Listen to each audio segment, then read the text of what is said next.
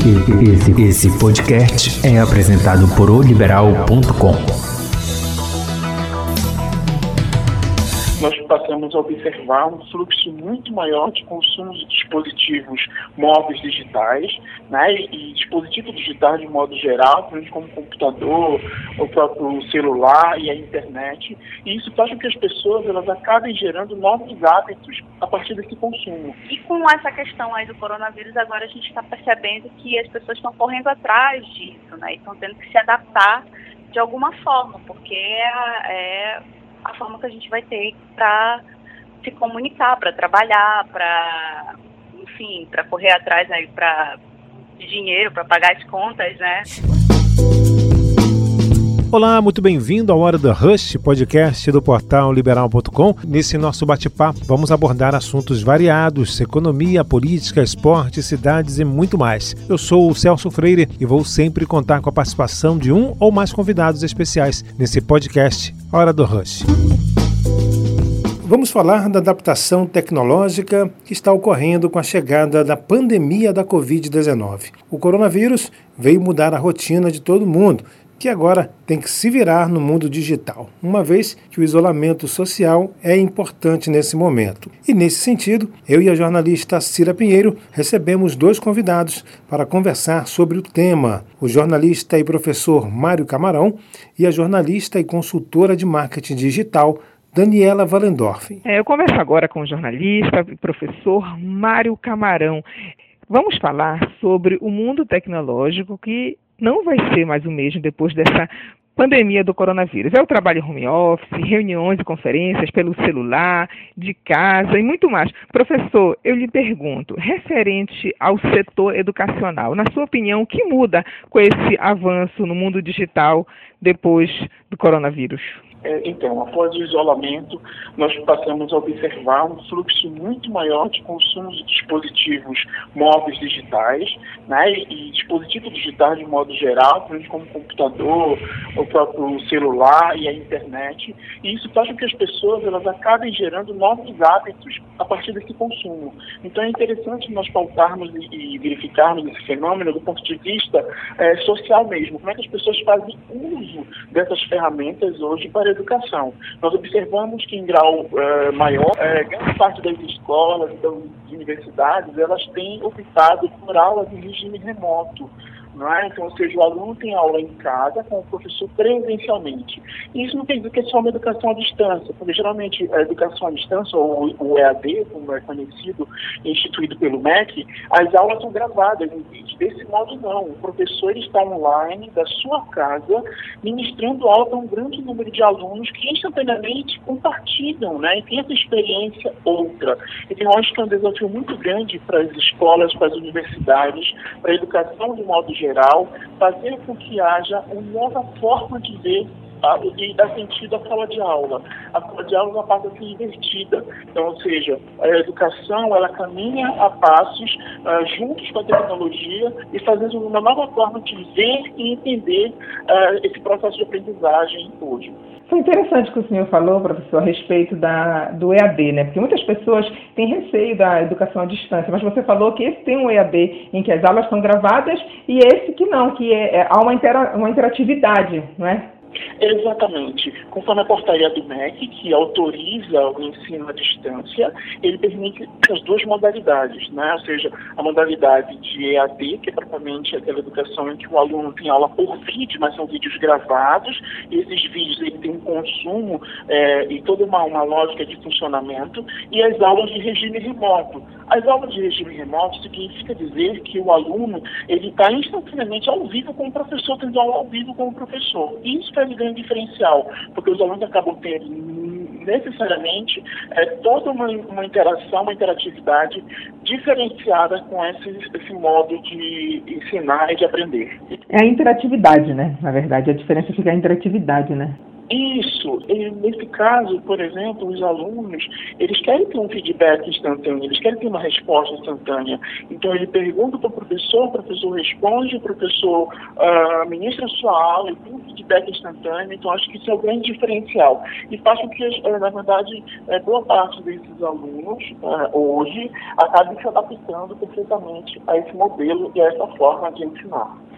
Certo. E essa educomunicação, podemos dizer assim, muitos professores também tiveram que se adaptar, né? Não falo só professor universitário, mas professor do ensino médio também, até mesmo professor de nível fundamental. É, por quê? Porque muitas das vezes não era acostumado com, com a, a essas aulas virtuais, né?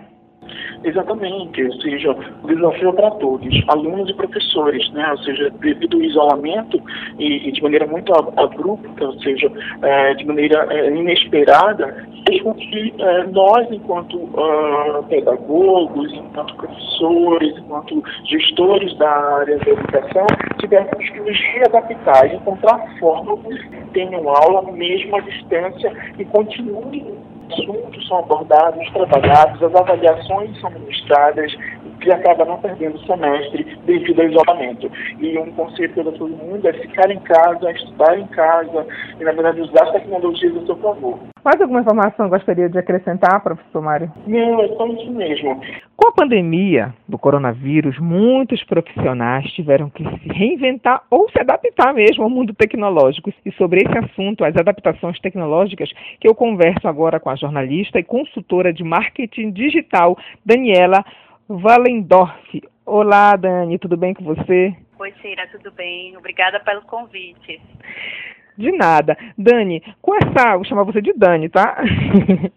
Dani, com essa pandemia da Covid, muitos profissionais estão trabalhando em casa, o chamado home office. Eu sou, eu sou uma dessas. É, reuniões estão sendo feitas por vídeos, WhatsApp e muito mais. Você acha que o mundo tecnológico, as mídias sociais não vão ser, ou melhor, você acha que o mundo tecnológico, as mídias sociais, é, elas vão ser mais aceitas no dia a dia depois dessa pandemia? É, eu até comentei recentemente nas minhas redes, né, que o Brasil ele é um país que mais consome internet no mundo. Né? Esses dados são do próprio Google. Tem uma pesquisa falando sobre, sobre maturidade digital. Mas, e a gente já está há muito tempo consumindo é, cursos à distância, né? mas a gente não vê as pessoas é, usando mesmo para o trabalho, é, usando mais para a questão de educação, né? A gente via mais as pessoas usando no Brasil para entretenimento, para para comunicação, para acessar notícias no geral. E com essa questão aí do coronavírus, agora a gente está percebendo que as pessoas estão correndo atrás disso, né? E estão tendo que se adaptar de alguma forma, porque é é a forma que a gente vai ter para se comunicar, para trabalhar, para enfim, para correr atrás aí para dinheiro, para pagar as contas, né? Sim, sim. Então, sim, eu acredito que é um momento que as pessoas estão focadas, né? É, nesse momento, quem já estava adaptado com essa questão mais digital, como você falou do, de fazer uma videoconferência, de usar os aplicativos para isso, não está sofrendo tanto, mas as pessoas que não estavam adaptadas estão tendo que correr atrás nesse momento. Entendi. Sim, pode complementar. É, e assim, o pessoal agora vai ter que, que se adaptar, estudar, né, correr atrás disso para poder não ficar no prejuízo, né? A alternativa que a gente tem principalmente nesse momento. Entendo. Então, Dani, vamos dar uma dica para quem precisa trabalhar agora em home office e tem que entender todas essas tecnologias e não sabe como ela pode começar, pelo básico, por exemplo, ela não tem nenhuma mídia social, o que, que ela tem que fazer, o que, que ela tem que baixar, qual seria essa é, indicação para essa pessoa? Pois é, Cia. Acredito que a primeira coisa, quem quer se adaptar nesse momento, né, de qualquer forma, mesmo que você não vá para as redes sociais é procurar aplicativos que você possa é, fazer aí videoconferências, fazer testes, é, fazer é, chamadas por conferência. E assim, existem vários, vários aplicativos que a gente pode, que estão disponíveis gratuitamente. Mas eu acho que mais importante do que só falar os nomes, né? Tem o Zoom, tem o Skype. Eu acho que a sugestão, o pulo do gato, para o pessoal que está ouvindo a gente. Sim. É, antes de fazer é, a videochamada, é fazer um teste antes. Ligar, né, ver a câmera se está funcionando, se o áudio está funcionando, é, se a iluminação está legal, porque a gente está vendo ainda as pessoas é, apanhando nesse sentido, né? Sim. Porque realmente não estão muito acostumadas. Acho que até mesmo quem está acostumado às vezes acaba tendo problemas. Então, a conexão da internet, tem algum local da tua casa que tem uma conexão melhor, tem um outro local que não pega é, tão bem. Então, assim, é, você, por exemplo, marca uma reunião às três da tarde, tenta fazer umas duas e meia um teste, né? Alinha isso primeiro, porque isso já evita é, algum imprevisto, algum tipo de problema. Principalmente quando a gente fala com o cliente ou se você for fazer um ao vivo aí no, né, as famosas lives. Então, Uhum. evita esse tipo de problema. Certo. Entendi. E, Dani, por exemplo, assim, sabe que tem vários programas, a gente sabe que tem vários programas, né? Mas, assim, muitas pessoas utilizam o WhatsApp, utilizavam muito o WhatsApp para bate-papo, mas até pelo WhatsApp dá para fazer um- um- uma, uma, uma reunião, né? Uma pequena reunião, né? Já pode começar pelo próprio WhatsApp, né? Que é o mais habitual das pessoas, né? Sim, o, o WhatsApp é muito bom. Como eu falei, o próprio Zoom, que é uma ferramenta gratuita também. É, tem, tem diversas opções. Eu estou vendo aqui, né, que eu até postei essa, essa indicação né, de, de, de aplicativos que as pessoas podem usar aí para poder também é, usar durante o home office, né? Você falou em home office, né? Ok. E já é a deixa para outra pergunta, né? E que disciplina eu tenho que ter para esse trabalho em home office, né? Porque não basta só entender essas mídias digitais, saber utilizar o aplicativo do WhatsApp mesmo, o Zoom e etc. Mas eu tenho que ter toda uma, uma, um, uma regrinha, né? Toda uma organização para trabalhar em home office, né? Tem tudo isso, né? Sim, sim, com certeza. As pessoas têm que. é, na verdade, para ser mais produtivo, né? As pessoas. Uhum. É, é um, você está dentro do ambiente de casa, começa daí, então você é, acaba tendo influências do teu ambiente da tua casa, não tem jeito. É a família, é o cachorro, é o filho. Então você tem que criar uma, um, um mínimo de estrutura dentro do possível, né? para você ficar mais tranquilo em relação a isso. Como? Tentar encontrar um espaço dentro da sua casa que você sempre vai deixar os seus equipamentos, é, um espaço onde você tem ali um acesso à internet, um espaço onde vai estar sempre os teus, é, enfim, o teu material para o dia a dia, né? E, e assim, também seguir algumas etapas aí, como por exemplo, definir horários do seu trabalho, como se você estivesse no- dentro mesmo de uma empresa.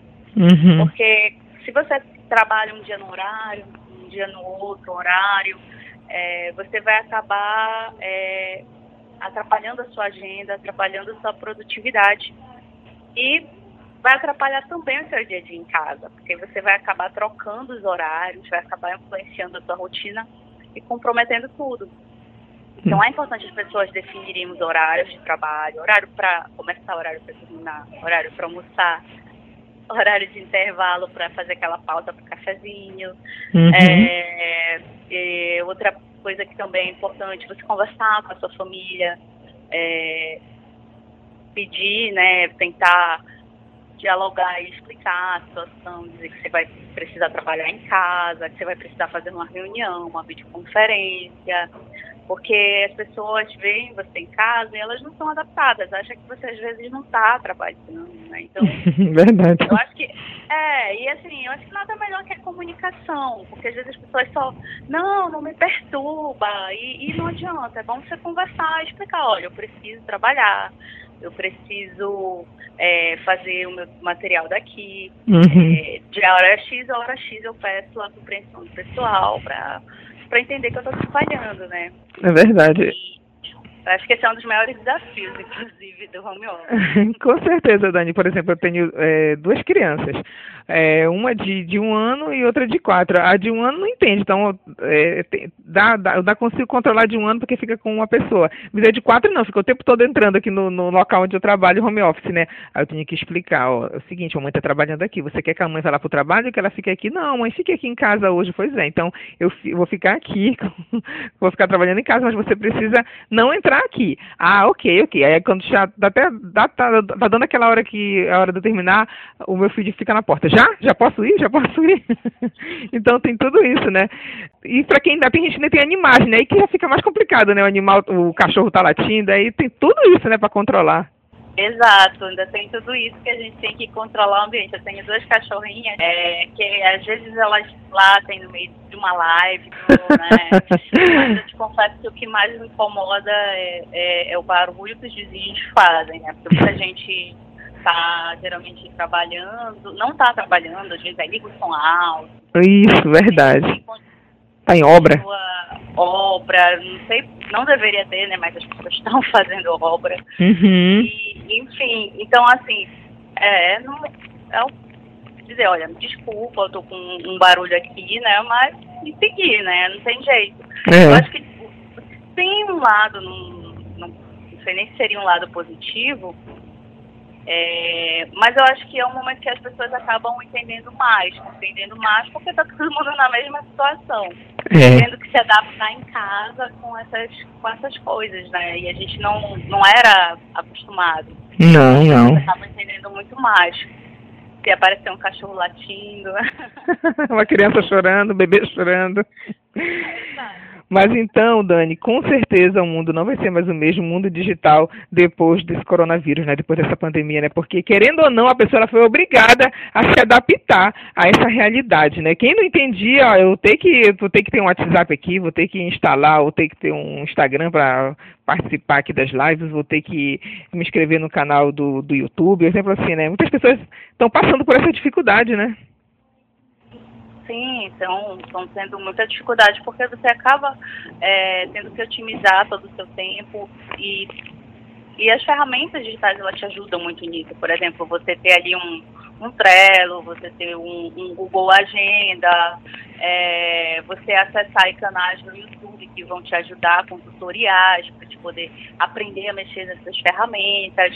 É, eu acho que o desafio maior realmente é, porque a gente tem que aprender a fazer a autogestão, que a gente geralmente, é, quando trabalha dentro de uma empresa, está dentro de uma empresa, não, a gente mesmo estando numa área em casa você está trabalhando com uma empresa, né? Em casa você no espaço físico, você está na sua casa, Sim. você tem que fazer todo o seu gerenciamento, você tem que controlar o seu tempo, você tem que é, se cair um café no chão, você que vai ter que limpar. Isso. É, né? Se alguém bater na campainha, você vai ter que ir lá pegar a, encomenda.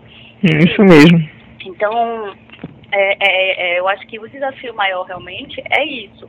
E nessa questão de você. Mas eu acredito que por esse lado as pessoas vão começar a entender que é possível fazer. Não é, não é para todas as atividades, né? Mas muitas atividades são possíveis fazer isso remotamente, você tem que ter uma disciplina muito maior.